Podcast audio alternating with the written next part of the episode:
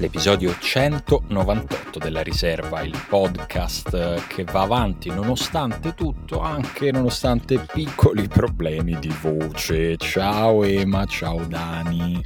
A me la tua voce sembra sempre splendida. Sì, non ho capito in che senso problemi di voce. Cioè, è, è qui dove vogliamo parlare se è meglio il disco di Kanye o quello di Drake. Questo cioè, era un gancio? No, sì, si potrebbe in realtà, eh, perché comunque ho capito che in questa settimana parlare del disco di Kanye fa engagement, come diciamo noi. Daniele, tu cosa daresti per avere la voce di Simone? Per avere la voce di Simone? Ma che ce fai? Ma lascia perdere. Eh, tanto guarda, ci lavori. Guarda, intanto. io darei il, mignolo del piede destro che me lo sono rotto quando avevo tipo 15 o 16 anni su un comodino e quindi non, ho perso è inutile. Eh, esatto ho perso qualsiasi sensibilità. Però esteticamente vai in spiaggia con un dito in meno la gente ti guarda un po' male. Però, però quando guarda, apri bocca guarda via. che il mignolo è importante per l'equilibrio eh poi, poi cammini male, poi non riesci a giocare a pallone, non puoi tirare le tue bombe da, da 30 metri che, che, trafiggono i portieri. Il mignolo è molto importante. Cioè, è come la coda per i gatti, per l'equilibrio. sì, e questo era un approfondimento a cura del, Focus. del, dell'etologo cioè, Emanuele Attur. Mi state dicendo che in realtà dopo tutti questi millenni di evoluzione siamo come un castello di carte che toglie una cosa minuscola e crolla tutto. Sì. Bello, bellissimo, mi è piaciuta questa similitudine. Faccio il gancio? Faccio il gancio? È sì. come se togliendo l'atmosfera di un grande torneo, una grande squadra venisse un po' a mancare. Oh, eh? la vogliamo sfondare subito eh? questa nazionale? Un culo così all'Italia. Possiamo dirlo che è già aspettate un attimo, eh, vado a salvare eh, il cane da un'intrusione. Vai, Possiamo vai. dire che è già sazia quest'Italia, che questa saz- quest'Italia non ha più desiderio di vincere le partite e che forse, forse, dico forse, la qualificazione ai prossimi mondiali è in bilico? Ma io ti dico di più, Emanuele, non è che quest'Italia non ha più voglia di vincere le partite, quest'Italia non ha più voglia di rappresentare il grande paese al quale invece io sono felice di appartenere. È vero, è vero, mi sembra che non sia questo il paese reale, un'Italia di ragazzini viziati. Assolutamente no, assolutamente no. Ho visto un'Italia che deve farci riflettere, ma che prima di tutto deve farci vergognare. e io spero, spero Aspetta, però non la posso dimenticare.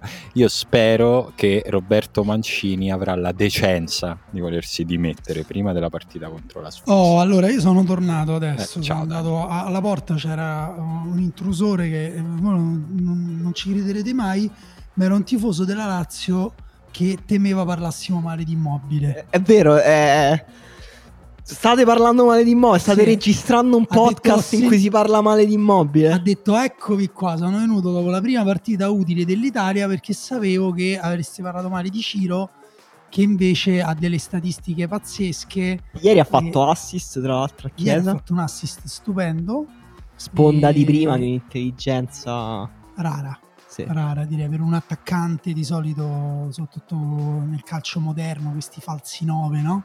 Invece No, allora no, uh, no vabbè, allora. stava scherzando su Mancini, scherzavo pure io su Immobile, però continua ad essere un po' un pesce fuor d'acqua, un pesce nella Coca-Cola si potrebbe dire. Un po' sì, che credo che duri poco, a occhio, un pesce, un pesce nella Coca-Cola.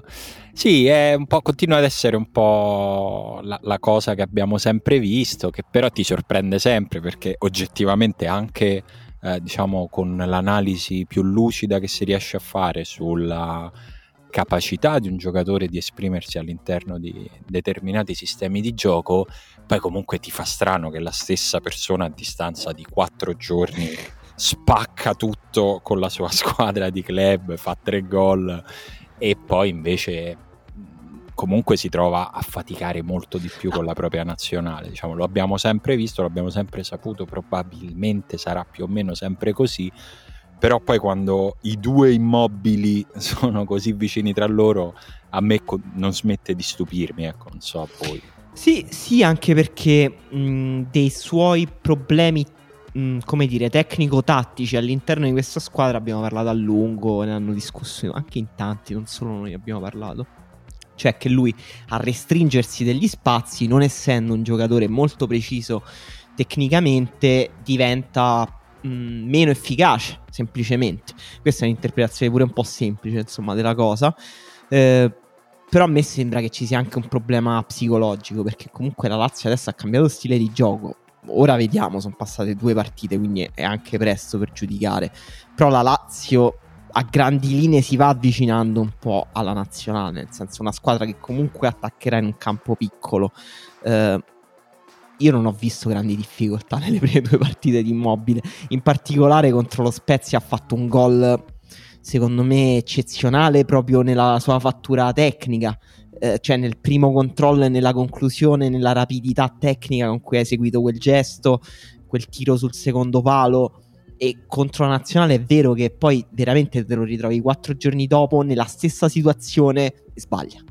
No, Quindi c'è un problema psicologico, credo. Se, secondo me il problema mh, mm, è un po' il contrario, ma non tanto per lo stile, cioè mh, mm, eh, riguardo campo lungo campo stretto, ma non per lo stile eh, delle squadre degli allenatori, ma quanto proprio per il, il, rapporto tra partite di club e partite di nazionali. Cioè, comunque le nazionali sono sempre mediamente in un campo un po' più lungo. Lui ogni tanto eh, avuto delle belle azioni in cui ha anche provato a, a fare immobile, però era vera- un po' isolato, era veramente da solo e doveva fare la sua cosa, mentre invece con la Lazio, già prima con Inzaghi, ancora di più adesso con Sarri, c'è sempre qualcuno vicino, ci sono dei movimenti che sono organizzati, quindi lui sa anche più o meno dove può trovare il compagno. Invece con l'Italia anche qui gli inserimenti sono un po' più lasciati all'interpretazione dei vari Chiesa che taglia verso il centro, Barella che si può alzare. E, e lui mi pare proprio che a livello conoscitivo proprio conosca anche poco i giocatori che ha intorno. Cioè, ecco, poi alla fine... sono anni che ci gioca insieme. Beh, ma se non si conoscono dopo un europeo vinto insieme, eh, cioè, eh, è, grave. Cioè, diciamo che lui può migliorare, cioè, nel senso può diventare parte mh, in maniera più coinvolgente, può essere maggiormente e in maniera migliore coinvolto in questa squadra, oppure può fare la sua cosa e fare so, due gol a partita perché si sbloccano, non so, loro riescono a sfruttarlo, eccetera. Però lui l'europeo l'ha vinto da presente assente, cioè quella di Immobile era proprio una presenza-assenza in campo, cioè voglio dire che l'Italia giocava in 10, ma quasi in, alcune, in, alcuni, in alcuni momenti, anzi proprio cioè, giocava in 10. No, la, mm, come dire, il controargomento anche giusto in parte Mm, ok, qual è l'alternativa però? E secondo me questa è un po' la domanda da farci in questo momento che abbiamo visto questa prima partita in cui anche per, come dire, introdurre dei temi un po' più generali, comunque l'Italia secondo me ha giocato bene e ha mostrato di nuovo i grandi pregi e difetti che ha avuto anche durante l'Europeo, un Europeo che comunque ha vinto, quindi sì. come dire i pregi rimangono comunque molto più alti Posso dei difetti. sottolineare una cosa, cioè non è che sto avendo questo tono perché voglio già sminuire o, o tornare indietro sulla cosa, però l'Italia l'Europeo l'ha vinto non perdendo. Siamo d'accordo, no? Cioè, ci sono stati vari. A parte aver vinto tre partite calci di, eh, una partita supplementare e due calci di rigore, eh, è stata molto brava a non perdere anche partite in cui sembrava. Tecnicamente, anche con la Bulgaria, tutto sommato, non abbiamo perso. Abbiamo sì, sì, un gol in contropiede un po' da è, polli. È un punto di vista sulla cosa, sicuramente.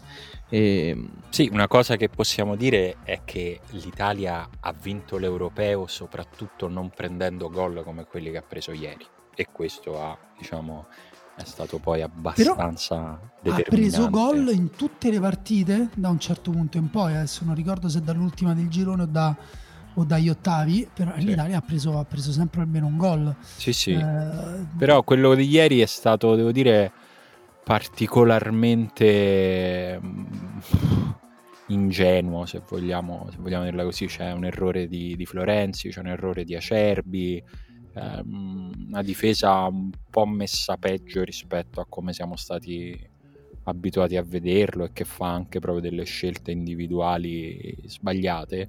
Detto ciò, io sono d'accordo sul fatto che l'Italia di ieri è stata per larghi tratti, soprattutto quando aveva il pallone, e ce l'ho avuto spesso, è stata per larghi tratti molto vicina all'Italia che abbiamo visto all'Europeo. Comunque Eh, cioè adesso siamo ubriachi di vittoria, ci aspettiamo sempre il meglio, però io ieri mentre guardavo l'Italia dicevo comunque sta squadra sembra una squadra, cioè eh, sembra, una, sembra un club.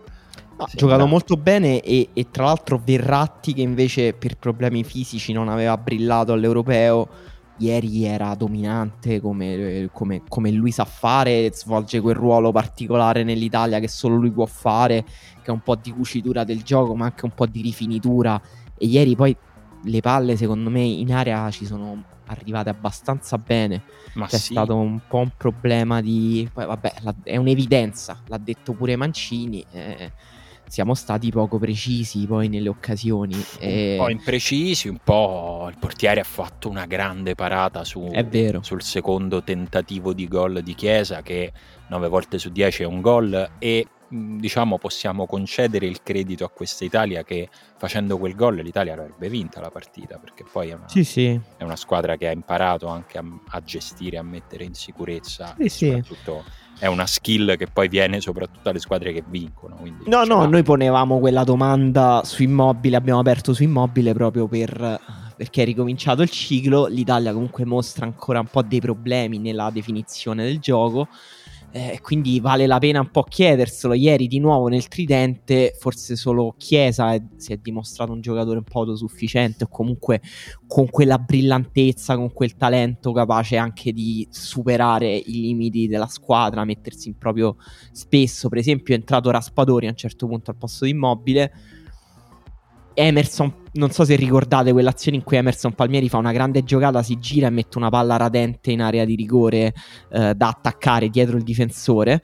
Eh, e lì però Raspadori rimane dietro il difensore, cioè non fa quel movimento a chiudere verso la palla, a segnare, mm, diventa un po' difficile. E anche per quello chiedevo Vuoi ok, dire però Moise anche... Ken lo avrebbe fatto quel taglio? No, no, non eh... dico no, non, no, ve lo stavo chiedendo, nel senso magari eh, cioè Immobile ha dei problemi, ma abbiamo davvero qualcuno che può no, sostituirlo me, in modo Secondo me è vero che l'Italia ha giocato, cioè comunque è una nazionale molto eh, solida, anche proprio dal punto di vista del gioco offensivo, quindi intendo solida anzi tra l'altro in difesa secondo me appunto ho detto prima che non è proprio solidissima però è una squadra che ha un gioco che però non è che um, riesca a definirlo nel senso tipo uh, giocare uh, con dei meccanismi veramente studiati veramente memorizzati. Quindi la motivazione dei singoli giocatori secondo me resta importante. Anche le capacità proprio dei singoli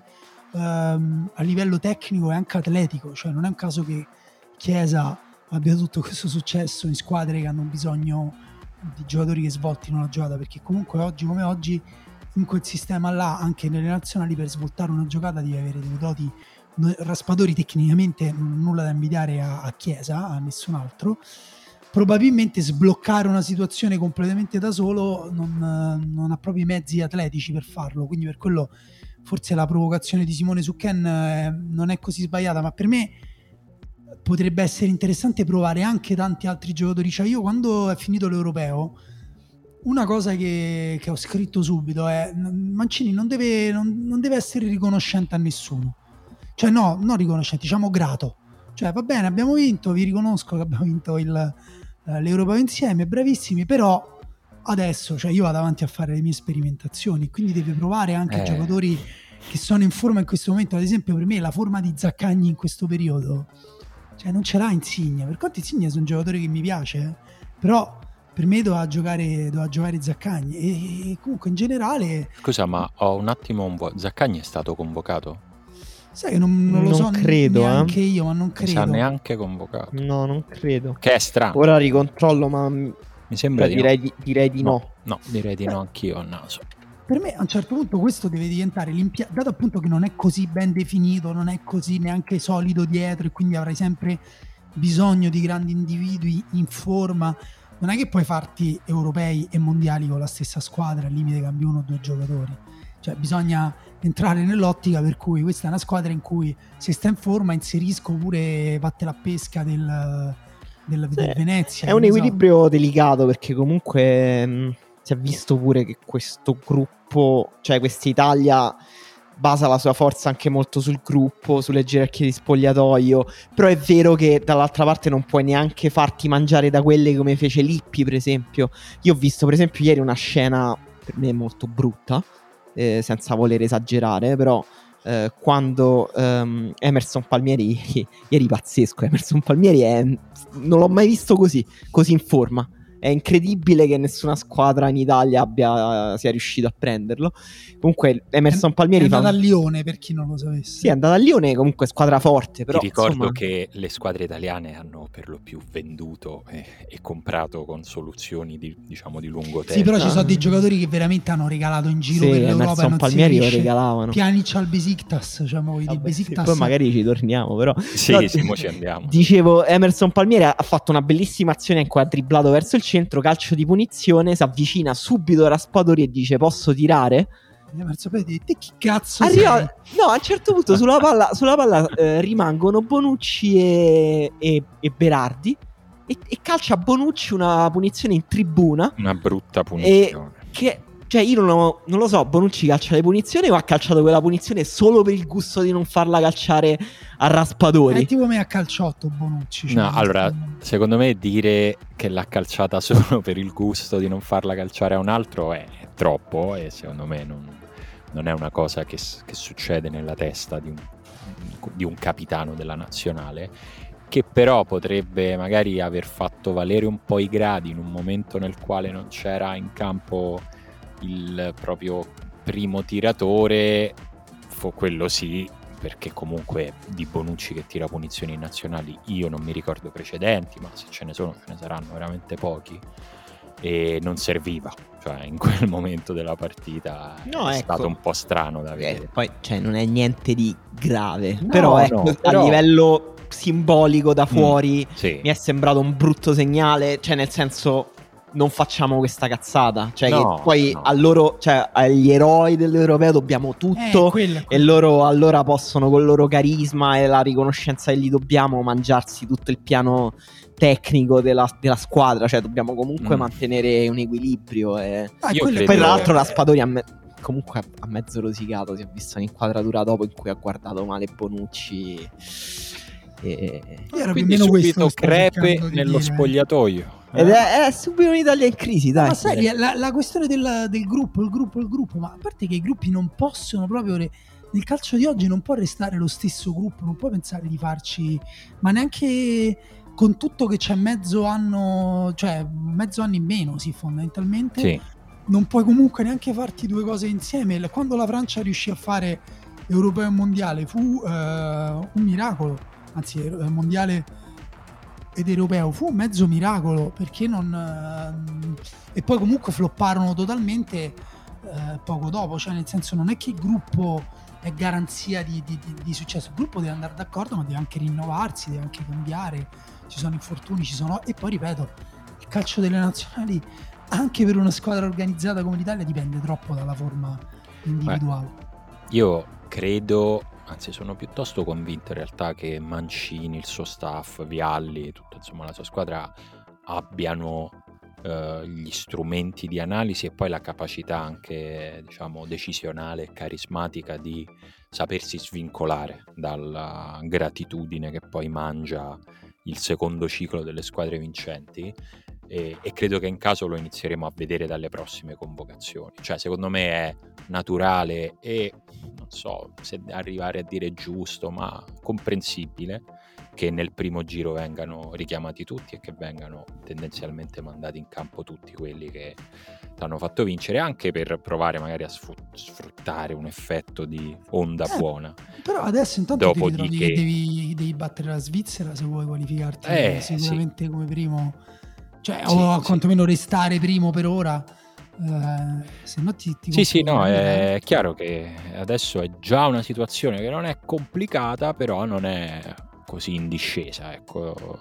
Secondo me il grande lavoro che dovrà fare Mancini è che forse magari la partita di ieri in questo senso può essere utile, questo lo scopriremo vedendo le prossime, è di aver rimesso in chiaro una cosa che magari razionalmente si sa, ma poi a livello inconscio quando giochi un po' meno è che nulla ti è dovuto in quanto campione d'Europa che parti da 0 a 0 contro tutti, che nessuno ti, ti, farà degli sconti negli avversari, negli arbitri né in generale, non giochi col campo inclinato, devi giocare come giocavi sei mesi fa. Eh, questo secondo me lo, si capirà, saranno bravi a farglielo capire. In tutto ciò, sì, io volevo solo aggiungere, visto che non avevo parlato, che a me la partita di ieri ha confermato quello che penso che Federico Chiesa quest'anno farà le, i buchi sul campo, le fiamme. Oh, e io volevo chiedere una cosa a tal proposito a voi due, proprio che ne pensavate di questo giocatore che invece con la Juventus non ha giocato la prima partita e nella seconda è stato tolto dopo un'ora. Volevo chiederti se è un problema, se c'è già un caso, chi è? Vogliamo crearlo noi? Eh, Melissa Satta è andata in una trasmissione, non so cosa, ha detto faremo polemica, l'ha promesso come se fosse una, ah, io... una cosa bella. No, io non voglio fare troppa polemica, alzare troppa polemica su questa Madonna, cosa. Madonna, lo hai detto col tono di io non sono razzista, ma... No, perché non c'è nessuna polemica alzare, nel senso Chiesa è stato decisivo con la nazionale, cioè, è stato decisivo nella nostra vittoria agli europei, ieri di nuovo titolare, eccetera. Però comunque mi, sem- no, mi, sembra che in Italia comunque un nostro piccolo problema con i giocatori forti, offensivi, ce l'abbiamo da sempre, dai tempi di Gianni Rivera, che era di gran lunga il giocatore più forte che aveva mai prodotto l'Italia fino a quel momento e che doveva stare in panchina perché il talento è una cazzo di colpa e quindi tu devi stare in panchina. Comunque l- l'europeo... anni già scrivevi sull'ultimo uomo. Io ero un polemista, all'epoca ero al Corriere poi purtroppo è andata come è andata. Poi quella brutta no, storia no. della nota spese che ti hanno cacciato fuori dal Corriere. Vabbè, all'epoca era un po' diverso, insomma, eh, avevamo noi uno diciamo stile... che ci siamo divertiti, io, dai. Io, Mario e gli altri avevamo uno stile di vita. Il conto del ristorante solo per il vino. Scusa se voglio vivere bene e per scrivere non voglio avere mal di testa il giorno dopo. E... Però eh, Chiesa decisivo all'europeo, ma non è che Chiesa, Chiesa le prime quattro partite le ha cominciate dalla panchina, no, anzi tre su quattro, forse entra, ha giocato titolare la terza contro il Galles che era già, non era già più importante per la qualificazione. E Allegri subito ha detto: lo, lo Intanto lo dosiamo un po' questo Chiesa. Non, non, gli diamo subito l'idea che sarà lui protagonista della Juve. Intanto lo dosiamo un po' questo Chiesa. no, no cioè, non c'è nessun grande problema. Però comunque mi sembra che in Italia un po' di colpa, un po' di tipo paura a usare il talento, a to- come se fosse tipo una piccola come maledizione se, che ti metti nella finire, squadra. Come se Chiesa ha tipo 10 gol, sì, esatto. ancora no, cazzo, l'ha sprecato uno con la Bulgaria esatto. perché... Questo è non ironicamente un tipo di ragionamento che Allegri potrebbe fare. No. Tipo Chiesa mi, mi c'ha 14 gol quest'anno, no, devo contare. La Bulgaria l'ha fatto. Ma questo te lo potevi tenere da per farlo con il Napoli al ritorno. Il cavallo, il cavallo se fa troppi giri poi arriva stanco al traguardo. lo sai che la tua imitazione di Allegri è forse quella, cioè proprio la mia preferita. sì, non, non, lo so, no, è vera un po' la cosa che dice Emanuele, per me anche appunto anche ricollegandoci alla cosa un pochino di immobile, no? Eh, c'è poca voglia di sperimentare, c'è poca voglia di osare, cioè sembra quasi che eh, sia un posto pubblico da prendere quello dell'attaccante della nazionale. Cioè adesso che Immobile finalmente è riuscito a entrare in graduatoria, ha fatto il concorso, è arrivato là, c'ha la sua scrivania, Belotti sta aspettando che si liberi, forse gli verrà ceduta, però insomma dietro ragazzi dovete aspettare, eh? non è che qui possiamo fare... Una similitudine pazzesca, cioè proprio l'Italia, quella, quella eh, che sembra... hai detto, con Belotti che parla con gli amici a ogni a ogni settembre, a ogni inizio settembre, dice ma guarda non so se quest'anno divento di ruolo, vediamo se quello davanti rinuncia. Io esatto, sono sette esatto. anni che ho fatto questo concorso, io sono stanco. Eh, Raspadori che dice mi mandano ancora a fare supplenze, che palle, sì. manco le punizioni mi fanno tirare. È un po' così, è un po' così, però insomma proverei a continuare ad essere ottimista. E tutto questo è una cosa. Quello, quello, scusa, però questa cosa qua eh, spiega un pochino che dipende tutto più dal, dall'approccio appunto culturale verso proprio la, la, questione dell'attaccare. Cioè, appunto, è una cosa che per noi non. Cioè, è una cosa che che maneggiamo con difficoltà, per cui senza, senza troppo entusiasmo, insomma. Sì, sì. No, beh, um, No, pensavo a quest'Italia Boris in cui poi Bonucci rientra negli spogliatoi e dice a Raspadori: Hai visto? Ho tirato la punizione in tribuna. Tiro pure la prossima. e pure quella dopo. E quella dopo ancora. Sai quando tiri la punizione te? Ma che mi hai guardato Mai. male? Ma che mi hai guardato male? Ah, no. No, Leo, ma ti pare? Io stavo guardando lì, lì dietro. No, no, Guarda che ti rimandiamo con l'Under 21, eh? ti, ti rimandiamo con coso, come si chiama? Nicolato. Ti rimandiamo con Nicolato. 3-5-2 di Nicolato. Ti fa, no, far... Nicolato no, ti prego. Ti fa giocare tutta fascia. Le punizioni. Ti fa giocare tutta fascia Nicolato. Eh. No, che volevo dire? No, allora, qua stiamo facendo una puntata, mi rendo conto che ne sto sparando una dietro l'altra, però ripeto, premetto ancora che l'Italia mi è piaciuta molto tu ieri. Ti sei svegliato svegliato con un po' di zizzania sulla punta del nasino, Emanuele. Mm? Però, perché a un certo punto, cioè, per riagganciarmi a questo discorso sull'attaccare, il problema culturale, perché a un certo punto ha messo Cristante Mezzala è una mossa che Mancini ha fatto per tutti gli europei perché Cristante comunque gli aggiunge quelle incursioni pure dentro l'area che effettivamente danno una dimensione diversa all'Italia perché Comunque Barella attacca l'area, ma non l'attacca bene come Cristante. Non ha la presenza fisica di Cristante, secondo eh, me. Secondo me non l'attacca meglio, però è più piccolo. Cioè, Cristante... Eh no, ci arriva, ci arriva, col pallone. Cioè, Cristante comunque si inserisce tanto credo, senza palla. Credo che Cristante tipo abbia fatto 4 gol in tutta la sua vita, una, forse nella, nella Atalanta. questo, questo, no. è, questo, è, questo è sbagliato. Un giocatore che ha segnato domenica, tra l'altro, tipo. No, segna, Vabbè. segna Cristante. Diciamo, a, a, segna un po' meno da quando sta alla Roma perché gioca un pochino più a No, però è, è, è nella mossa, tra l'altro, Cristante fece la sponda decisiva sul gol decisivo della finale. Quindi è una mossa che capisco. Però pure lì un po' di conservazione. Cioè, nel senso, Pellegrini è molto in forma. E... Sì. Vedere cioè, entrare Pellegrini al novantesimo è stato strano, devo dire. Eh, cioè, eh, se ti serve qualità negli ultimi metri se Pellegrini è in forma, metti Pellegrini, cioè non ti affidare. Cioè, poi vabbè, pure. Suona, suona molto male questa cosa che sto dicendo. Tipo, insegna a Mancini come, come fare le sostituzioni. Però ecco. Eh, mi, mi, sembrava, mi, sembrava, avere un senso più generale del tipo su, sul discorso che abbiamo fatto sui giocatori in forma e sul metti giocatori offensivi. Sì, no, mh, per me, cioè, proprio il discorso di fondo è che sembra che la nazionale sia un mondo a parte in cui lo stato di forma. C'è Pellegrini che è un giocatore che, su cui io sospendo il giudizio, perché il mio giudizio era francamente negativo prima dell'inizio di questa stagione.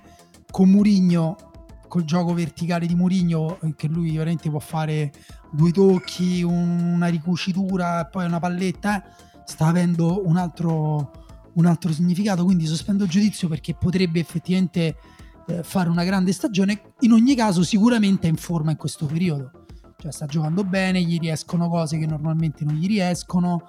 Eh, il gol a col tiro a giro, che insomma lui eh, normalmente quella palla là la tira più o meno indistinti. E ehm, quindi effettivamente un allenatore che si guarda le partite e dice: Oh, mazza come sta questo, eh. li vede in allenamento, magari cerca di sondare la cosa. Può anche lì non dico che può mettere Pellegrini, qui allargo il discorso, ma può cambiare delle cose perché mettere chi ha inserito lui Cristante eh, ha fatto un altro cambio che anche quello, un altro, è Berardi credo, no? Sì. Eh, anche, sì, lì, sì, anche lì, cioè fondamentalmente ha riproposto gli ambiti dell'europeo. cioè, è, però è passato del tempo ma non è che è passato il tempo significa che basta, buttiamo via Berardi, buttiamo via Cristante o chi ti pare a te. Però, cioè, cambiamo, cambiamo qua, dobbiamo cambiare perché se non ti cambi... Eh, cioè ti, ti, ti, cambia il mondo intorno. Ti, e abbiamo sfondato questa ecco. squadra. Eh. e la riserva suona il funerale di Roberto Mancini. Bravi. Eh? Bravi, sono bravi. molto divertente. Via no, tutti, però io sono... Anzi, guarda, propongo una cosa: via tutti quelli che hanno vinto l'europeo, ritirate dalla nazio- ritirati dalla nazionale. Bravi, hai vinto l'europeo, ah, via, ricominciamo. Gioca no, no. 21 di Nicolato. Ripeto, è che questa squadra sembra, cioè anche ieri ha giocato molto bene, però eh, è giusto richiamarsi comunque alla necessità di cambiare, di evolvere, no? Perché comunque ne abbiamo viste già un po' di squadre che gioca di nazionali belle che poi proprio per, la, per l'istinto di conservazione che questo paese ti attacca nelle ossa, poi sono deperite. E, e non deve succedere con questa forse, squadra, anche esatto. perché il mondiale è molto vicino. Ma infatti non facciamo per questo che io dico cambiamo tutto, cambiamo tutto perché ho paura che non cambi niente. Cambiamo no, qualcosa, no, io, io sono confident io sono abbastanza fiducioso che già contro la Svizzera qualche cosa di, di diverso lo vedremo. Cioè, secondo allora, me è un bene che questa cosa sia capitata alla prima partita subito dopo l'Europeo. Però Simone, io ti voglio proporre uno scenario che secondo me non è così inverosimile, perché Vai. la Svizzera l'abbiamo maciullata eh, all'Europeo, proprio sì. che non ha proprio giocato. Però poi si è ripresa, ha fatto, vabbè, ha fatto il grande, grande europeo con la Francia, eccetera. Quindi mentalmente non, non, so se entreranno in campo pensando Dio questi ci hanno maciulato, non lo so. Però vi propongo prima sconfitta dell'Italia dopo 30 partite, 35. 35 partite con la Svizzera. Svizzera che ci prende quei tre punti che poi le permetterebbero di arrivare prima in, in, in, in classifica, insomma, aspettando che si continui. Che succede? Che succede in, in Italia? Come si eh, parla di distanza? Eh, eh, succede, succede quello che succede in Italia. Quando... Però non ho visto tanto isterismo cioè, su, su, questo pareggio contro la Bulgaria. Anche... Eh, no, però pareggio Bulgaria e perdi con la Svizzera. No, sì, ci sarebbero critiche, però secondo me l'Italia ha accumulato abbastanza critiche. Certo, il problema è se non ti qualifichi mondiale. Cioè, allora, diciamo è, che... è un'eventualità, insomma, che stiamo agitando anche un po' troppo adesso al microfono. No, vabbè, ma punto... assaporiamole in bocca, eh, vediamocelo eh, momento. No, è che, che, la demo comunque è successo poco tempo fa. Eh sì. È successo all'ultimo mondiale. Cioè, allora, l'ultimo mondiale saltiamo... noi l'abbiamo visto dal divano. Se saltano questo mondiale, io mi ammazzo. No, io eh, smetto di fare il podcast sul calcio. Cioè, proprio... No, sì, sì, sì. Se saltiamo due mondiali di seguito, io ma poi, non... ma poi che vuol dire saltare il mondiale da campione d'Europa? No, quello no, Simone ci eravamo detti. Noi smettiamo di fare la riserva se la Roma va in B. Vabbè, anche quello può essere un ottimo motivo. E, ehm, no, secondo me non c'è, cioè nel senso che comunque arrivare primi nel girone dà diritto ad andarci direttamente se non arrivi primo devi fare i playoff. Con che perderemo al 100%. No. Non voglio fare i playoff. No, li facciamo e li vinciamo ed esorcizziamo no. quel no. cazzo di... No, che merda, no, no non li voglio Ehi. giocare, voglio arrivare primo in del girone. Hai vinto l'Europeo e sei mesi dopo fai i playoff. No, no, no. Per, per, ah, per, no. giro... bello mio, eh. Chi era questo? Non lo so, che personaggio che era. Non lo so, no, non lo so. L'idea di arrivare secondi dietro la Svizzera. No, no, no, spero proprio di no. E fra l'altro, la Svizzera pure che giocherà contro di noi senza Sciaga, che comunque è un giocatore fondamentale all'interno della, della nazionale svizzera. Quindi anche loro. Novax? Eh, sì, abbiamo scoperto questa cosa. Eh, quello non so se lo sapete, ma la nazionale svizzera, cioè la, la federazione svizzera, ha rifiutato di fare uno spot pro vaccino ha detto che mm. deve essere lasciata la scelta individuale. Ma infatti, non, con... non devono Beh, fare è strano che la Svizzera non si schieri su qualcosa. Con tutto il rispetto per i nostri amici del Canton Ticino, che io non considero svizzeri, arrivare dietro la Svizzera sarebbe infatti un'umiliazione proprio storica per quello che rappresenta la Svizzera. Sì, Proprio no, perché noi invece sul vaccino ci siamo schierati come paese, per quello. Dico. Certo. Esatto quello che fa distinguere Su, sul vaccino. Vabbè, senti, comunque eh. noi nei confronti degli ascoltatori di questo podcast eravamo un po' debitori di, una, di almeno una giornata di campionato e di almeno una chiusura di mercato. E mo capisco che sul mercato ormai tutti ascoltiamo Pendolino e c'è poco. Ah, è finito Pendolino. Tutti, quindi... Io, l'ho, messo l'altra volta, stanno a parlare di libri. No, infatti. Parliamo di tutto fuorché di, di calcio e poi Pendolino è finito. Però, eh, cioè, nel senso, vo- volendo tenere un attimo insieme le due, le due, cose che ho detto, diciamo che la Juve è partita, ha, ha confermato che mh, mm, no, non è partita come ci aspettavamo, se, nel mm. modo più gentile in cui mi, se- mi sento di dirlo, eh, perché io sinceramente mi aspettavo che partisse meglio di così, la, la Juve, eh, e alla fine il, la, diciamo, dal giorno in cui è stato chiaro, ufficiale, eh, che poi praticamente hanno coinciso i giorni che Ronaldo avrebbe lasciato la Juve, è partito il, il Toto centravanti, si è fatto il nome di Cardi, si sono fatti tanti nomi, alla fine eh, sarà Moise Ken, il, il centravanti che di fatto si giocherà il posto con Morata, giusto? Si giocherà al posto con boh. Morata, di Bala. Secondo me lo metteva a finire che lo rimette sull'esterno. Possibile. Perché... Oh, Allegri lo. Comunque, diciamo che nessuno si aspettava che la Juve partisse, cioè diciamo che la Juve è partita non male, malissimo. Ma, eh, ma proprio al di là del... cioè non è tanto per i punti in classifica, è comunque che comunque io sono... ti dico, cioè tutti stiamo dicendo questa cosa, non è no, ma figura di punti, però è un campionato nel quale tutti stiamo dicendo il campionato più livellato di sempre, il campionato in cui più tutte partono alla pari e tu dopo due giornate stai 5 punti indietro. Che... No, e non solo, non solo, giochi sabato prossimo, gioca col Napoli, eh. poi alla Champions, poi c'è il Milan. Cioè, le due partite in cui tu potevi perdere punti erano Napoli e Milan, no Udinese Empoli. No, infatti, secondo me dobbiamo un attimo sospendere il giudizio e rivedere un po' la Juventus dopo queste partite. Perché anche su queste partite che Allegri dovrà, secondo me, fare la differenza, segnare la differenza e che possono rappresentare una svolta pure psicologica, anche di certezze tattiche. Comunque, Allegri ha una sua tradizione di stagioni partite a rilento in cui deve trovare un po' il bandolo della matassa, in cui deve trovare gli equilibri. Sono d'accordo che la Juventus è circondata da un'area particolarmente oscura in queste settimane e non mi è piaciuto per niente quel labiale che è uscito di Chiellini che dice a Allegri sono questi perché mm, brutto brutto bruttissimo segnale. Tra l'altro, tu oggi sono... vuoi proprio mettere zizzania. Ma sono questi che? La rosa più forte d'Italia sono questi. Quindi calmiamoci un attimo. La rosa più forte d'Italia per te. Per me, per me, Emanuele, sì, la rosa più forte d'Italia. Ho capito. Cioè, abbiamo parlato, abbiamo definito Chiesa praticamente Cristiano Ronaldo. No, e allora, no, cioè, guarda... hanno fatto bene a vendere Cristiano Ronaldo, ne hanno uno più forte. No, guarda, rosa. anche su Chiesa effettivamente, cioè, dei dubbi ci sono. La qualità è tanta. Uh, forse non è una squadra appunto con un Cristiano Ronaldo, si è impoverita del singolo giocatore. Ce l'ha però è un Cristiano Ronaldo. No, esatto, in... infatti può andare bene comunque anche senza Cristiano Ronaldo.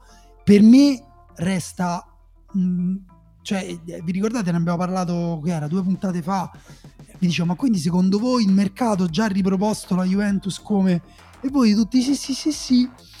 Però la Juventus viene da due anni terribili Uh, Allegri come due anni terribili due anni fa ha vinto il campionato. un anno terribile un anno sì ha, ha, provato a cambiare modo di giocare. Adesso questa è una marcia indietro hanno richiamato il Messia che è tornato e, e, e la squadra sembra totalmente disorganizzata pur avendo dei giocatori che nessuno a parte appunto forse Chiesa e un pochino quadrato sono giocatori risolutori. Madonna, cioè hanno che... di bala Kuluseschi in Serie A. Vabbè, cioè, però non è può fare. Tu faresti un campionato che ti fa una partita ti fa la, la svolta di bala, una partita della svolta chiesa, una partita della svolta quadrato. No, è chiaro che la Juventus deve, deve trovare un gioco. Cioè, se eh, si, se trova, si affida. Non lo, non lo trova, se, sicuro, se proverà ad affidarsi completamente a, al talento dei suoi giocatori. Se, sono d'accordo che non ha più quel gap sulle altre che aveva qualche anno fa, nel senso mh, parlavamo per esempio due anni fa la Juventus o l'ultimo anno d'Allegri, l'ultimo d'Allegri e il primo di Sarri, comunque sono d'accordo che sono stati anni un po' difficili dal punto di vista del gioco, eh, in cui la Juventus ha continuato a vincere un po' per inerzia e anche perché aveva un grande gap sulle altre, sono d'accordo che se gioca così, cioè come aveva giocato in quegli anni là, con quella crisi di gioco, quella mancanza di idee, sono d'accordo che può perdere il campionato molto serenamente. Eh, e il punto è che io dico, cioè, o Allegri trova l'11, li mette insieme, perché comunque quella è una cosa che lui ha un talento che durerà sempre, che è quello di mettere vicini i giocatori eh, che poi giocano bene appunto insieme, di trovare le formazioni. Bisogna vedere quanto tempo ci mette a trovarle, quanto dura, perché comunque i giocatori secondo me non sono uh, giocatori che da soli vincono, vincono un campionato. Ecco, mi sembra che ci siano squadre più pronte a partire dall'Inter e dal Milan. E, ehm, e poi appunto poi c'è pure il Napoli comunque già il Napoli per esempio è una squadra strana che nessuno mette nelle papabili per lo scudetto eh, adesso sabato prossimo, quindi tra una settimana, ci sarà già un piccolo momento della verità. Per la Juve è vero pure il contrario, eh? hai perso punto con Udinese, punti con Udinese Empoli, fai punti, metti che fa 6 punti con Napoli e Milan. Sì, sì, il discorso cambia totalmente. Assolutamente. Però, assolutamente. però io la vedo molto, molto difficile, ci vuole cioè, un miracolo. Allora lì significa che Allegri... Sì, se, eh, secondo me è anche un po' meno di un miracolo, cioè ci vuole che, che, che inverta la rotta, però se poi lo fa, eh, tu dici, ah ok, eh, adesso è riuscito a lavorare, cioè comunque il fatto che le squadre si inizino a vedere davvero dopo la prima sosta per le nazionali è una cosa vera che abbiamo visto succedere perché c'è un po' più di tempo di lavoro dopo aver fatto la, la preparazione, si può lavorare con un po' più calma eh, perché le rose sono definite, non ci sono più tensioni di mercato e nella Juve c'è stata una tensione di mercato grossa, una cosa che ha scosso l'ambiente, non è stata una cessione come un'altra l'uscita di Ronaldo, è una cosa che il giorno prima della partita in conferenza stampa l'allenatore ha dovuto dire questo giocatore mi ha detto che non vuole più giocare con la maglia della Juve, cioè non è banale. Eh, queste cose han, hanno, hanno, un eco negli spogliatoi su, su, ragazzi giovani di 20, 21, 22, 23 anni. Eh, noi pensiamo sempre che poi il campo sia un rettangolo impermeabile nel quale se sei forte fai gol, ma non è così, non è così e quindi Vediamo in queste due settimane quanto riuscirà a rimettere insieme Allegri, del quale qualcuno ha detto una cosa che a me mm, io non ci avevo pensato, ma che forse un po' era vera sul fatto che Allegri per la prima volta si è ritrovato nella sua carriera a gestire i cinque cambi, perché lui non allenava da due anni e forse mm, deve un po' mm, prenderci la mano, cioè non, non, li ha gestiti benissimo in, in, entrambe le partite. Anche questa è, è una delle cose no, che che si possono aggiustare in corsa. Ecco. Stra- strano tra l'altro perché in realtà lui di solito è molto, eh, molto bravo in questo. Ci sono altre sorprese che a voi vi sono arrivate dalle prime,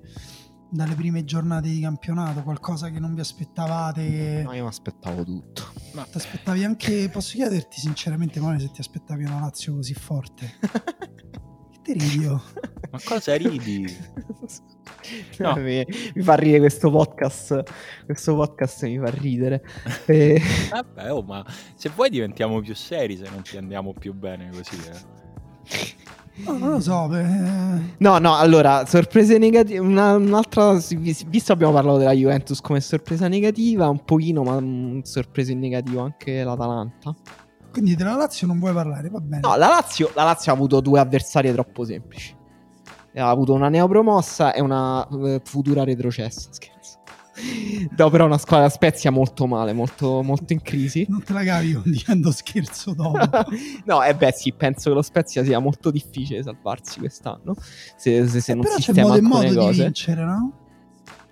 Vinto bene, certo, ha vinto bene, però eh, è una squadra che offensivamente, eh, prendendo pure Zaccagni, è, è molto forte, cioè davvero a un livello mh, mm, d'elite in Italia, cioè nel senso che proprio faccio fatica a trovare un attacco proprio più forte di quello della Lazio. No, se sono cioè Luis Alberto, Milinkovic, Immobile eh, e Zaccagni, tutti e quattro, e più Pedro. Pedro, più Felipe Anderson, vediamo, ha fatto un grandissimo gol con lo Spezia, però non mi sembra proprio brillante, però vediamo. Eh, Pedro, però ecco le armi... Lo, per chi non ha guardato la Lazio, Pedro è in grandissima forma, in grandissima cioè, come in quel forma. momento in cui pure con la Roma ha giocato molto bene. No, ha, ha, giocato molto bene la Lazio e, mh, mm, e la brillantezza offensiva è già evidente. Eh, I dubbi secondo me riguardano anche chiudendosi il mercato un po' eh, da quanto è lunga questa coperta, perché mi sembra che la Lazio eh, sbilanciandosi un po' in avanti anche col gioco, non abbia poi il talento né, né fisico né eh, proprio la brillantezza suoi, nelle sue individualità per coprire quel tipo di gioco difensivamente. Cioè, no, è vero che dietro e... sono fragili, hanno preso gol anche dallo Spezia e a un certo, cioè, secondo, dopo che si è fatto male Lazzari nella seconda parte del primo tempo hanno giocato con Marusic, Patric, mm. Acerbi e Isai. È un, è un, po' di dubbi anche che possa diventare una squadra che impara a difendersi col possesso palla a meno che non trova una soluzione. No, sai che quello secondo ah, me non lo. Sa- Sarri non trova una soluzione un po' per far giocare. Uh, cioè per sistemare il centrocampo Lucas Leiva a me non, non no ma quella secondo me è una cosa che non cioè che, che lui sost- prova a sostituire con il recupero alto e con uh, l'aggressione sulla palla appena persa però cioè, è impossibile pensare che le squadre avversarie non ti riescano mai a superare la pressione quindi la, la, Lazio resterà abbastanza fragile. Comunque sarete contenti di sapere che la Lazio affronta il Milan eh, anche lei al rientro, quindi anche quella sarà un'altra, un altro piccolo momento verità, diciamo. È stato interessante vedere eh, appunto quale delle due si rivela un blef, perché poi alla fine perché questo di questo campiamo poi. Eh, sì, esatto. È esatto. questo che ci, piace, che ci piace vedere. No, eh, eh, sì, Lazio che, scusate, vi ho perso un attimo, non so se lo hai detto tu Dani in questa, in questa frase, che la Lazio affronterà il Milan senza Giroud, che insomma è... Non torna sicuro perché comunque tra due settimane... Lo danno, non lo so, in effetti anch'io... Perché se, eh, se era vaccinato potrebbe tornare, diciamo, potrebbe... perché... È vero, credo che si diciamo negativizzino. Che Oggi è 3, la partita è il 12, lui dovrebbe rientrare in una settimana, ecco, perché poi se un giocatore bisogna vedere se si allena, bisogna vedere come sta sostanzialmente, perché se è asintomatico, magari pure se si negativizza all'ultimo gioca, se magari invece qualche sintomo ce l'ha e non si allena, è difficile che un allenatore poi lo mandi, lo mandi in campo. E, insomma, in caso vedremo perché il Milan si ritroverebbe senza, senza Ibra, senza Giroud, e, insomma dovrebbe un po' reinventarsi lì davanti che cosa fare Pioli. Comunque, cioè, diciamo che a vedere la classifica, che per quello che conta dopo, dopo due giornate, è una foto abbastanza netta nella quale sostanzialmente manca, stona solo la Juve, no? Nel senso che ci sono la Lazio, la Roma, l'Inter, il Milan, il Napoli, l'Atalanta che ha quattro punti, acquistati un po' così, ma più o meno sta lì, ma insomma più o meno è, eh, è stata una partenza sempre tolta la Juve fedele a quello che più o meno ci aspettiamo da questo, da questo campionato e poi vedremo se qualcuna di quelle che stanno lì sotto che sgomitano per cercare di entrare quantomeno di avvicinarsi alla zona Europa, parlo del Sassuolo, della Fiorentina quest'anno, insomma mi auguro che sia l'anno buono della Fiorentina, questa ambizione ce l'ha più o meno tutti gli anni, ma poi mh, mm, non si concretizza. Beh, era un, po di anni, era un po' di anni che la Fiorentina in realtà non poteva neanche pensare di tornare... Io sinceramente... Mm, non mi ricordo se l'anno scorso, due anni, no, forse era l'anno scorso. L'anno scorso fecero una buona squadra, tutti avevamo detto ah, bella squadra, bella squadra, bella squadra, però poi andò malissimo dall'inizio, quindi... Beh, l'anno scorso c'era il problema dell'allenatore, ecco, questo, eh, sì, sì. questo un pochino potrebbe, potrebbe aver, aver inciso.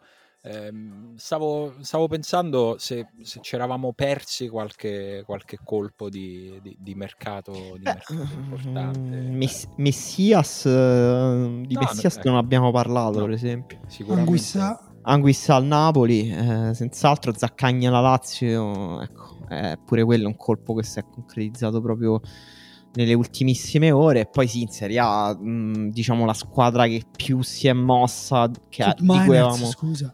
Sì, Cop Miners, la squadra di cui avevamo parlato anche un po' mh, nelle scorse puntate, che si è mossa tanto è stato il Torino.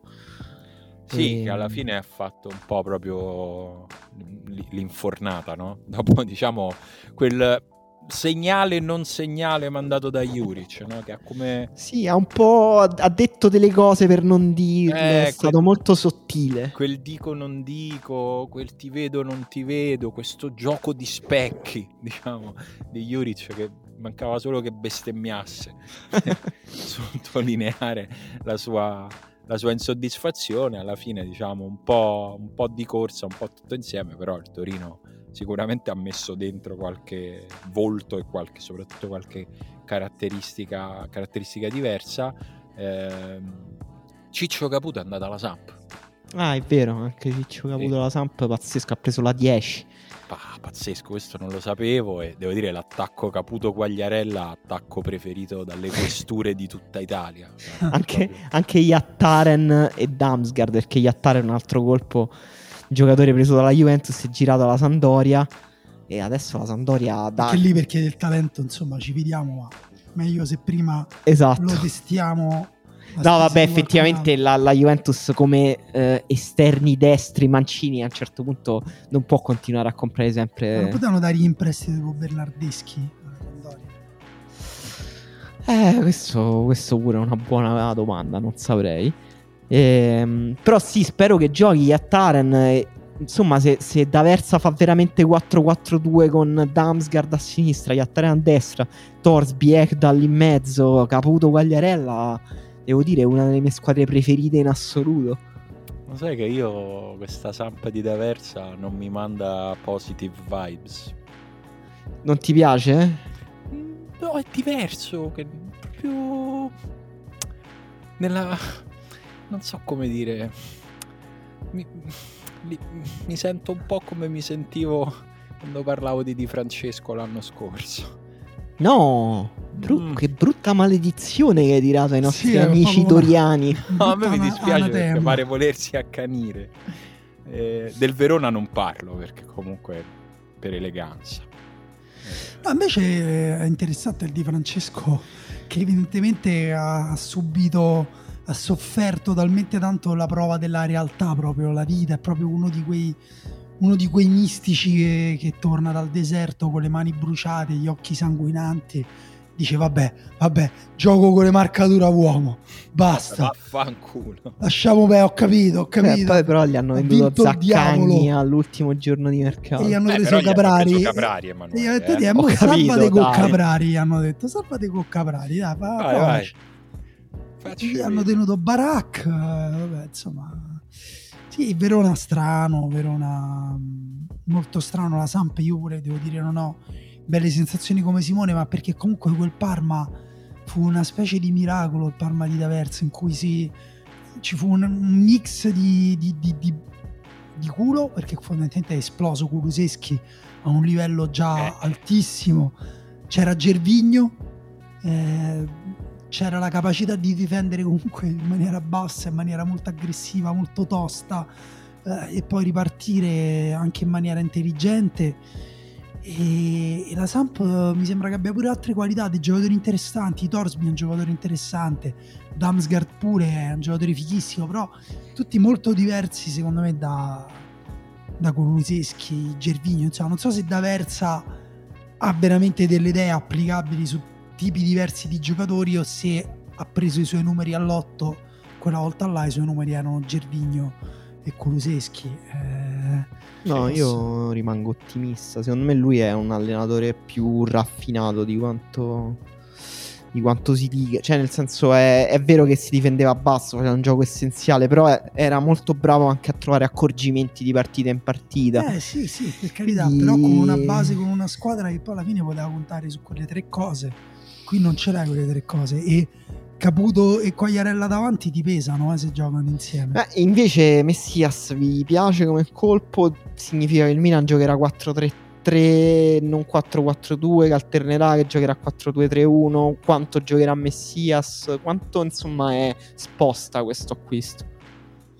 E... Posso dire, eri troppo professionale in questa domanda, sembravi un inviato di Gianluca Di Marzio. E, ehm, io non lo so quanto sposterà, però a me piace come acquisto. Se ne è parlato anche con, con un po' di ironia, se ne è parlato per sottolineare, cioè è stato messo come tassello nel mosaico del grande ridimensionamento delle grandi italiane. Eh, secondo me è un acquisto intelligente, fatto a condizioni eh, che lo rendono un acquisto sostanzialmente intelligente, che non è detto che vada bene, ma è un livello di rischio secondo me accettabile che è giusto che una squadra come il Milan si prenda. Cioè, mi sembra abbastanza lineare. Che cosa comporterà e quanto giocherà, sinceramente non sono proprio in grado di prevederlo. Boh, per me eh, il Milan ha fatto una, una campagna acquisti cioè che mirava a completare l'organico in maniera orizzontale. Cioè adesso Pioli ha tanta scelta. L'anno scorso ricordiamoci che hanno avuto un momento in cui cioè, con gli infortuni erano veramente ridotti all'osso, anche quello gli ha fatto perdere un po' di strada. E secondo me questa cosa non volevano che si ripetesse. Ora hanno Kessie e eh, Benasser che partiranno per la Coppa d'Africa. Eh, quindi Bakayoko era essenziale. Tonali per me continuo, cioè, continuo, a dire che non è un mediano per giocare.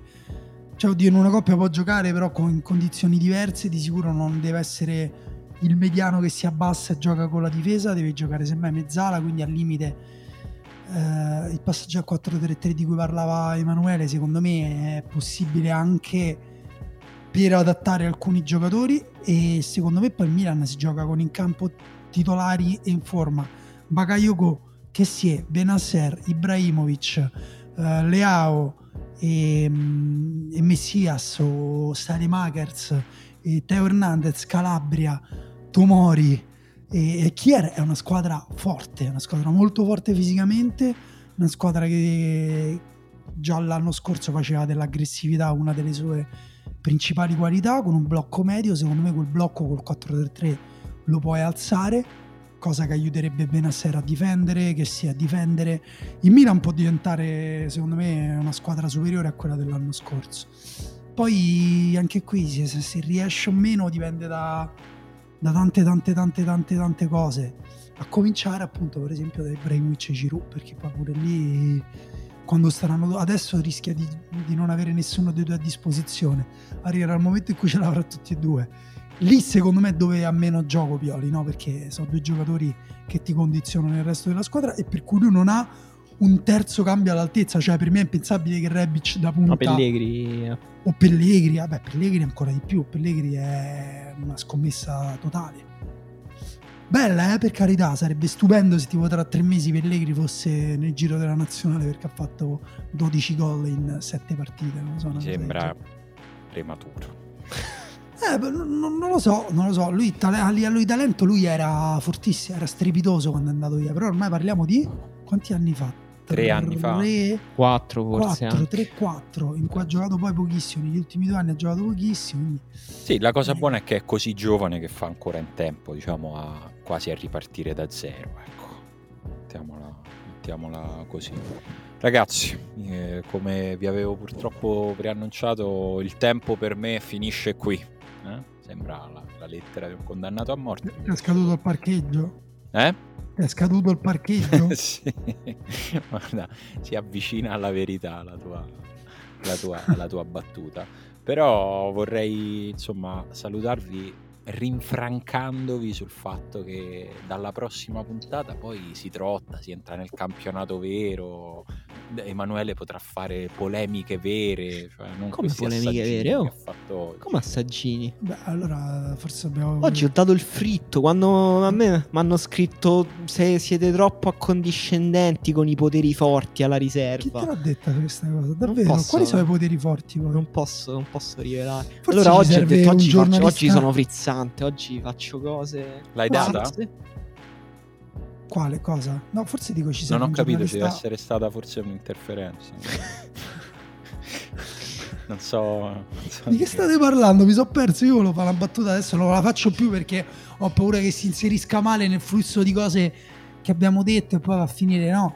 E vabbè, faremo polemiche vere, Simone. Che ti devo dire? Eh, Beh, intanto... sì perché ah, tu intanto... pensa, no, la prossima partita la Juve non vince, Emanuele può entrare in puntata Però quella è tra dicendo, due puntate. Ah! Non è la ah, prossima... caro Max Allegri. Ah, così, con questo tono. Noi nella prossima puntata potremo dire non solo ve l'avevamo detto che l'Italia era in crisi, ma anche forse sarebbe il caso di cambiare eh? Mancini. Eh? Forse, perché forse... parleremo dopo la partita con la Svizzera. Sarà molto facile. A noi non ci manca il coraggio. Ma scherzi. E io comunque voglio ricordare a tutti che c'è un Beppe Iachini libero, eh? E non aggiungo altro.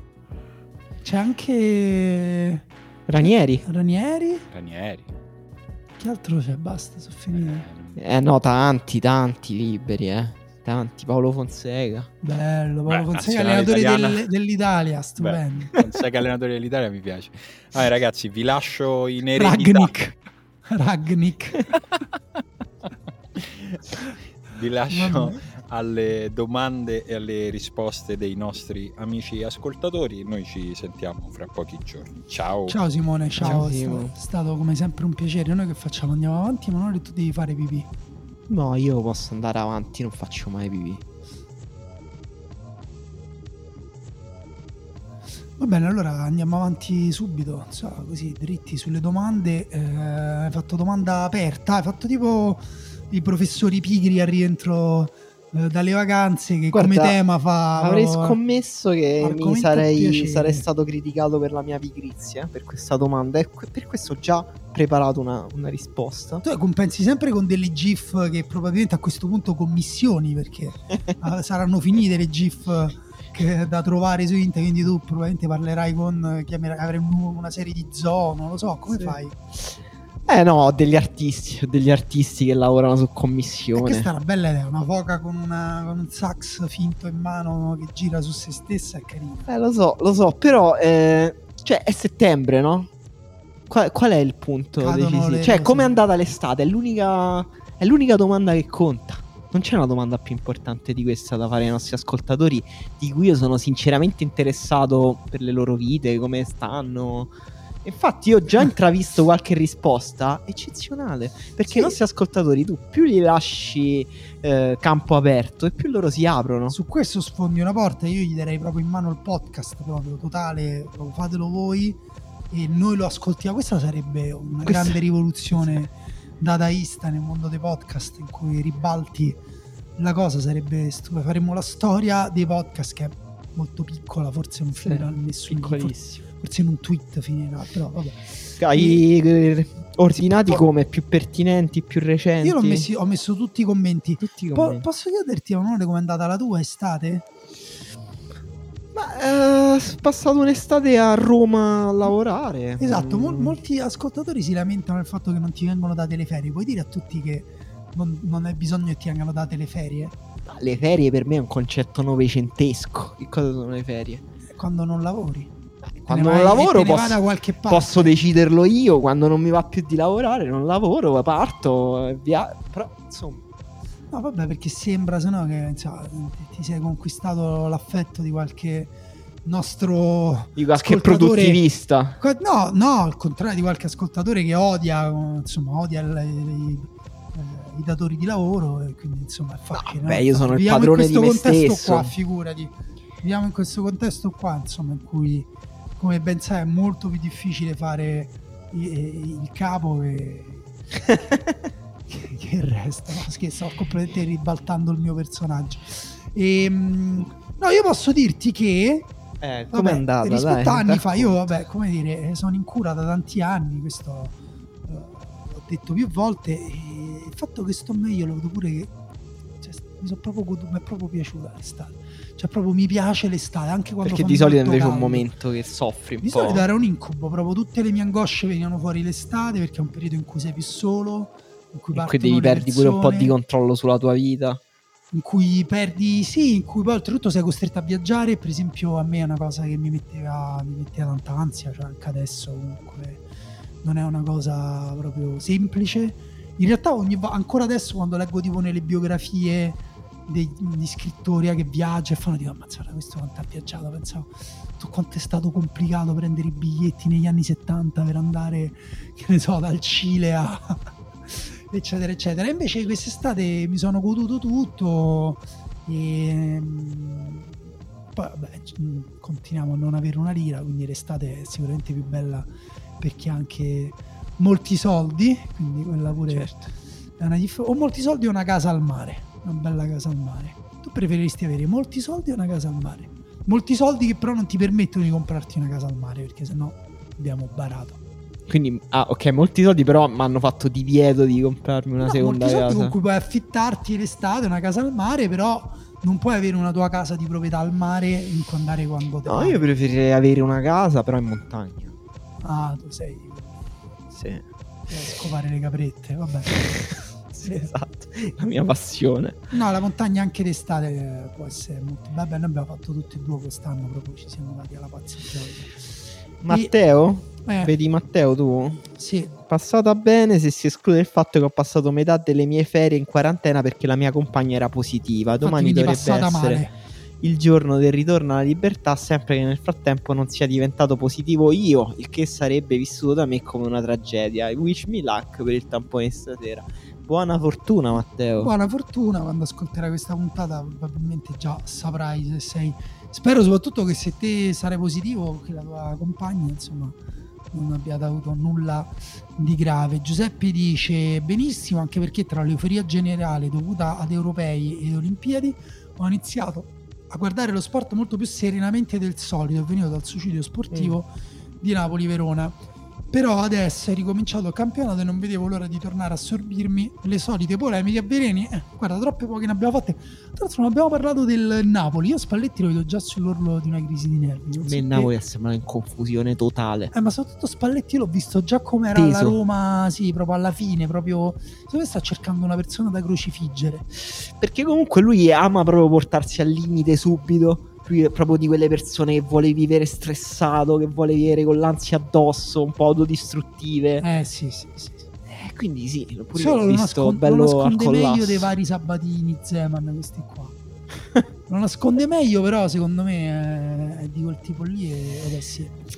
Lorenzo dice, tornato a casa dei miei, sono uno studente fuori sede, fatto lo IELTS, che cos'è? A metà agosto sono stato male, non Covid e chiuso in casa da allora. Che è lo Yeltsin? Tu lo sai? Mm, eh, lo sa- è una, una di quelle cose che sapevo ma che ho dimenticato. Lo cerco, eh, è un test. Ah, è il test in inglese. studiare e lavorare in un paese di inglese. Vabbè. Eh, nel frattempo, ricerca tirocini, esami di settembre alle porte. Sto pure cercando disperatamente di arrivare a un B1 di francese da autodidatta in 20 giorni. Mi coglioni ce la farò? No, Madonna, quanta energia no. c'hai Lorenzo, complimenti. Sì, bravo. Tante cose, cerca di rilassarti un po'. Che, che cosa è un B1 di francese? Io sarei... B1 è, cioè, un, un, livello di francese. E poi lo fai vedere tipo al tuo datore di lavoro quando chiedi eh, lavoro. Sì. Ci sa, Comunque, B1 sì. sì. Ed è realmente così. Mm. E Gianluca, no, io tu sai queste cose non le so. Gianluca ha sempre fatto solo lavori umili, insomma proprio bassa manovalanza. Eh, Gianluca dice lesione di secondo grado al tendine gemello mediale a fine giugno. Stampelle per buona parte dell'estate, compresa fase finale degli europei, esultanze ridotte nel movimento, ma diverse e ricche di emozioni. Poi fisioterapia e niente viaggi. Ma per la prima volta ho goduto del diritto novecentesco di avere 15 giorni di ferie pagate e me lo sono goduto. Bravo Gianluca. Um, per me il fatto di non partire in vacanza dipende anche molto da dove stai, cioè da che città stai. Roma per me non partire tutto agosto, tu Emanuele, questo potresti dirci come è stato passare agosto a Roma. Per me tutto agosto io l'ho fatta a volte un mezzo, un mezzo incubo. Però immagino che se stai tipo in un posto dove non fa mai caldissimo, che ha del verde a portata di mano, dell'acqua a portata di mano, non deve essere terribile. No, infatti. Mm, a Roma mm, a me piace molto ad agosto. Il problema è che poi arriva settembre. Di solito, quando arriva settembre, quella vitalità uh, delle persone quando tornano dalle vacanze, ti senti un po' investito. Cioè, tu che sei rimasto ad agosto, ti senti un po' tipo. Oh, non ce la faccio. Eh, però quanta bella pelle abbronzata si può vedere. non sono un fan della bronzatura in nessun modo. Guarda, io se fossi un serial killer spellerei ragazze abbronzate a settembre. Questa poi valutiamo se censurarla o non censurarla. Fra dice per la prima volta dopo dieci anni vado in montagna quattro giorni con mio fratello e un amico per scappare dal caldo cittadino e per fare dei colloqui con delle squadre professioniste. Faccio il match analyst. Al ritorno da uno di questi colloqui cado dalla bicicletta, dislocazione con frattura della spalla, quattro mesi di prognosi tra tutore e fisioterapia. Per ora lavoro in Serie C. Fra, eh un po', un po' sfiga, però insomma, manco grave, dai. Eh, meglio, meglio rompersi le ossa che gli organi interni. Tra l'altro, me. match analyst in Serie C, io non sapevo che la cultura del match analyst che qualche anno fa uh, va sempre bene ricordarlo, non, non, non c'erano neanche eh. in Serie A, adesso arrivi fino alla Serie C, quindi buon per te, buon uh, per noi. Io ne salto un po' perché se andiamo in ordine penalizziamo chi ha scritto per primo, che invece sono quelli con la fregola, no? col male di vivere e che gli fa bene la riserva, quindi eh, andrei più giù. Alessandro dice, direi bene, sono tornato a frequentarmi con la crash eh, storica, credo volesse sì. scrivere, stavolta con premesse ben più convincenti. Sono andato a un concerto dopo più di un anno, Motta a Villa Manin, e ho fatto una bellissima vacanza tra Toscana, Lazio e Umbria. Unica pecca, ho visto pochissimo mare, la prima estate da impiegato in azienda si è fatta eh, sentire. Eh, tu Emanuele sei d'accordo col tornare con vecchie ragazze? No. Neanche no, io. Zero. Zero totale però. Neanche io. Ehm... Mai fatto. Più che altro mai fatto. Ecco, non so proprio neanche bene cosa, cosa si provi. Sebastiano dice: Estate estremamente stressante, risollevata da una splendida vacanza a Napoli. Il cibo risolve quasi ogni problema, dip- dipende solo dalla quantità c'era un bar che come unico arredamento aveva una foto 70% del titolare con Maradona che aveva dei cornetti crema e amarena pazzeschi. Eh, beh, sì, Napoli, come dire, è giusto amare il cibo di Napoli, però Napoli anche molte altre cose oltre il cibo. Beh, diciamo però che il cibo è una cosa importante di Napoli perché, cioè, in senso positivo, io sono, ci sono stato uh, una settimana fa, uh, anzi, uh, ne approfitto per salutare i miei amici di Polle a Rocchia.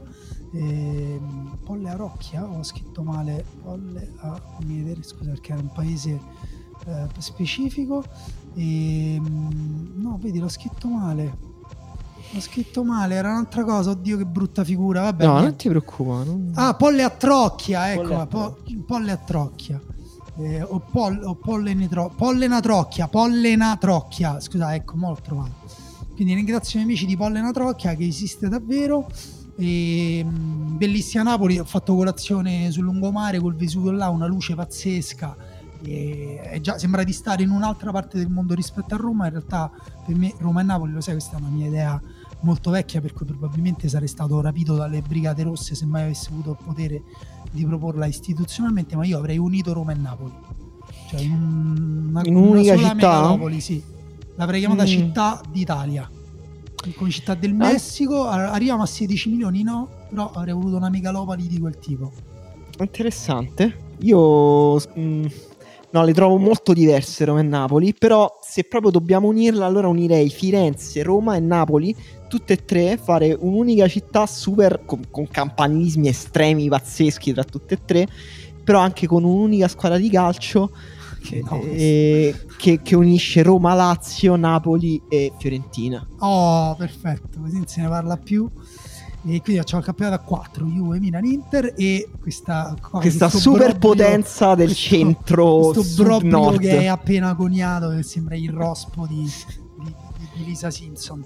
E Alessandro senti quanta malinconia. La mia estate finisce stasera quando ripartiranno una coppia di amici eh, con bambini che sono venuti a stare da noi per qualche giorno di vacanza il grande rimpianto è stato dover rinunciare causa ristrettezze economiche a una settimana in camping con la famiglia dove avrei potuto affidare i nani ai vari mini club e godermi un po' di relax con la consorte.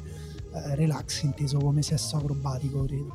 In compenso, nella nostra classica settimana in Sicilia siamo riusciti a girare più del solito. Un paio di giorni a Palermo, una gita sull'Etna che per il mio primogenito appassionato di vulcani è stato un sogno. Che bello! Senza, esatto. Senza fossilizzarci, nella mia cittadina natia ce la siamo davvero goduta. C'è sempre, però, sempre l'impressione che l'estate sia durata troppo poco, come quando da ragazzino guardavo la finale del Festival Bar e tra uno spot del cornetto algido e uno della smemoranda ripercorrevo i mesi appena trascorsi come fosse una serie tv adolescenziale. Che malinconia. Pazzesco, io capivo che era... A parte che io per tanti anni della mia vita ho iniziato a provare una profonda tristezza dopo il 15 agosto. Proprio il 15 mm. agosto proprio un... qualcuno spingeva un interruttore dentro di me e poi c'era il trofeo Birra Moretti che mi segnalava è finita l'estate. È vero, a scuola, a scuola, è molto triste la fine dell'estate, però quando ho cominciato l'università invece è, per me è, è, stato uno dei momenti più belli dell'anno. C'era un mio amico che si chiama Alessandro, che saluto, anche se non, sicuramente non sta ascoltando, eh, che fa il compleanno al 23 o il 24 agosto e anche c'è anche un altro mio amico Davide che fa il compleanno quei giorni là e qua, alle loro feste io ero proprio super felice, ero pieno di vita perché comunque l'anno ricomincia a settembre, ti senti carico proprio. Eh, anche di, di, voler vedere persone, socialità sì, urbana. Vero a un certo punto cambia. Io ai tempi del liceo avevo un'aspettativa pazzesca sull'estate cioè, se ci penso eh, adesso, sì. tipo, avevo un'aspettativa tipo da Marchese de Sade. Cioè, proprio, se quest'estate faccio un macello. Vabbè, cazzo, come al solito. Però non so perché nasciamo proprio con innata questa cosa. Giorgio dice: un pacco, due maturità, conso- concorso da prof, morosa col Covid, seconda parte del concorso e preparazione col calcio, una nota positiva, una settimana in montagna con gli amici tra camminate e grappe fatte in casa, un idillio di una settimana conclusesi però con tre ore in anagrafe perché ho smarrito la carta d'identità. Beh, Giorgio, mm. mi sembra una, un'ottima estate. Capita. Marco invece ha avuto una bellissima estate, sono riuscito a infilare la bimba nata l'estate scorsa nell'apposito zaino e portarla per una settimana a camminare in montagna Era l'obiettivo stagionale e l'ho raggiunto. Come bonus poi ci metto pure che l'unica mattina in cui sono riuscito a vedere le Olimpiadi è stata quella di Tamberi Jacobs, che come coincidenza non è male. Insomma, bene così. Bene. Tu, Marco, fossi in te, sarei uscito mh, mm, nudo e eh, ti sarebbero capitate belle cose quest'estate. Stefano, è stata la mia prima estate veramente goduta da quando sono universitario. Ho fatti tutti gli esami, mi sono concesso 10 giorni a Napoli con la mia ragazza. Ce la siamo goduta anche perché fra poco partirò per 6 mesi ad Anversa e volevamo un bel ricordo. Inoltre, Bambino. dopo i 45 gradi trovati a Caserta, non sono neanche più triste di andare in un posto freddo. Sì, no, poi Anversa devo dire, il Belgio in generale è un paese sottovalutato. Enrico invece ha fatto ridere. Regà, sono stato in Sicilia ad agosto e c'era tutta Italia a meno voi tre. Vero, è vero, avevo letto anche un tweet che diceva forse l'ho già citato in una puntata. Boh, era re- la vita reale una puntata che comunque diceva eh, come fa la, la, quanto è grande la Sicilia per contenervi tutti. Perché è vero che se, sembravano stare tutti in Sicilia quest'estate. È vero, è vero. Invece io posso spendere una bella parola anche per la Calabria, costa tirrenica. Sono stato benissimo. Spiagge semideserte in pieno luglio, fine, qua, fine luglio.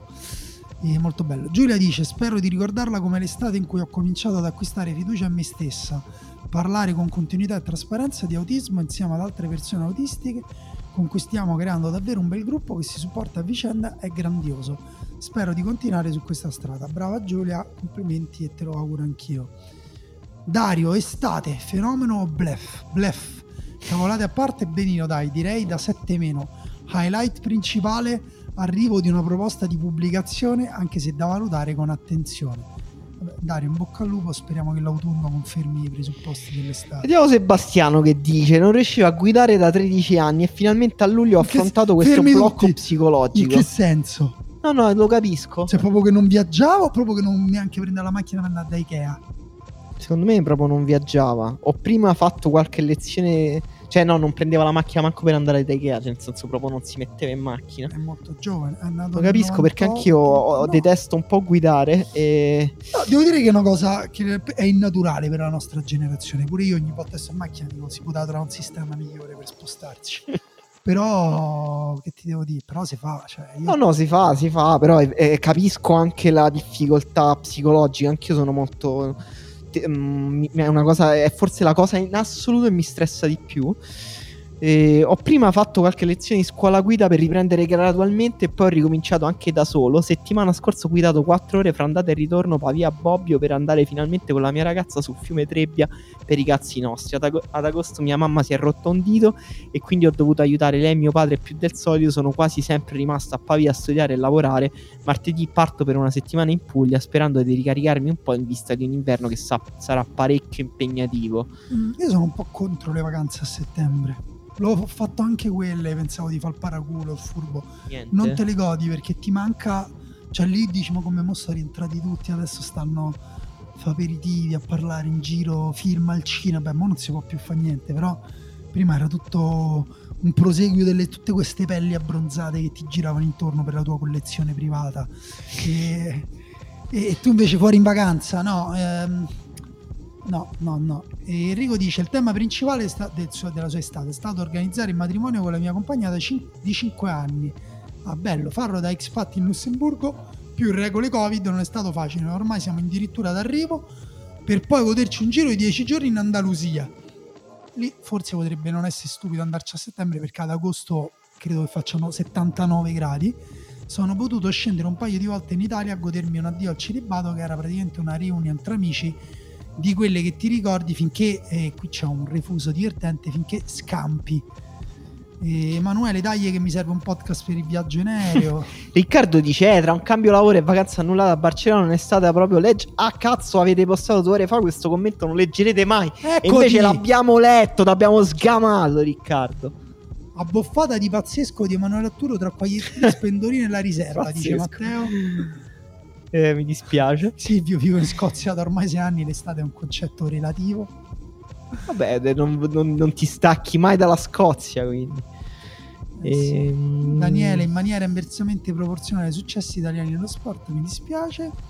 Emanuele, tutto il mese di agosto passato a Roma, bellissima esperienza. Sì, Emanuele, io ho visto i tuoi post entusiasti eh, di questa Roma, però innanzitutto Roma Centro, diciamo, Roma Centro. Roma Centro la prima grande differenza è che se corri di giorno non si scioglie l'asfalto, non resti intrappolato. Ci sono le sabbie mobili a Roma in periferia l'estate ormai con questo caldo. Quindi Simone Cinque Terre, Conero, Costa dei Trabucchi yeah. e Baresi. Io manco so dove stare. Tutto misto a gite in montagna, al lago e a qualche concerto. Non potevo chiedere di Ma le, la vita tua, Simone. Simone oh. Mi auguro solo che non ti si sia alzato per tutto questo tempo, così ti impari a farci rosicare. Ma scherzo. Mochele Mbembe, se l'anno scorso mi era piaciuto fare vacanze in posti un po' più vicini locali, Marche, Alpi Friuliane, quest'anno mi sembra di non aver fatto una minchia di niente e di aver preso anche troppe poche ferie. Casa inizio nuovo lavoro, come direbbe Mario Manzovic, no good.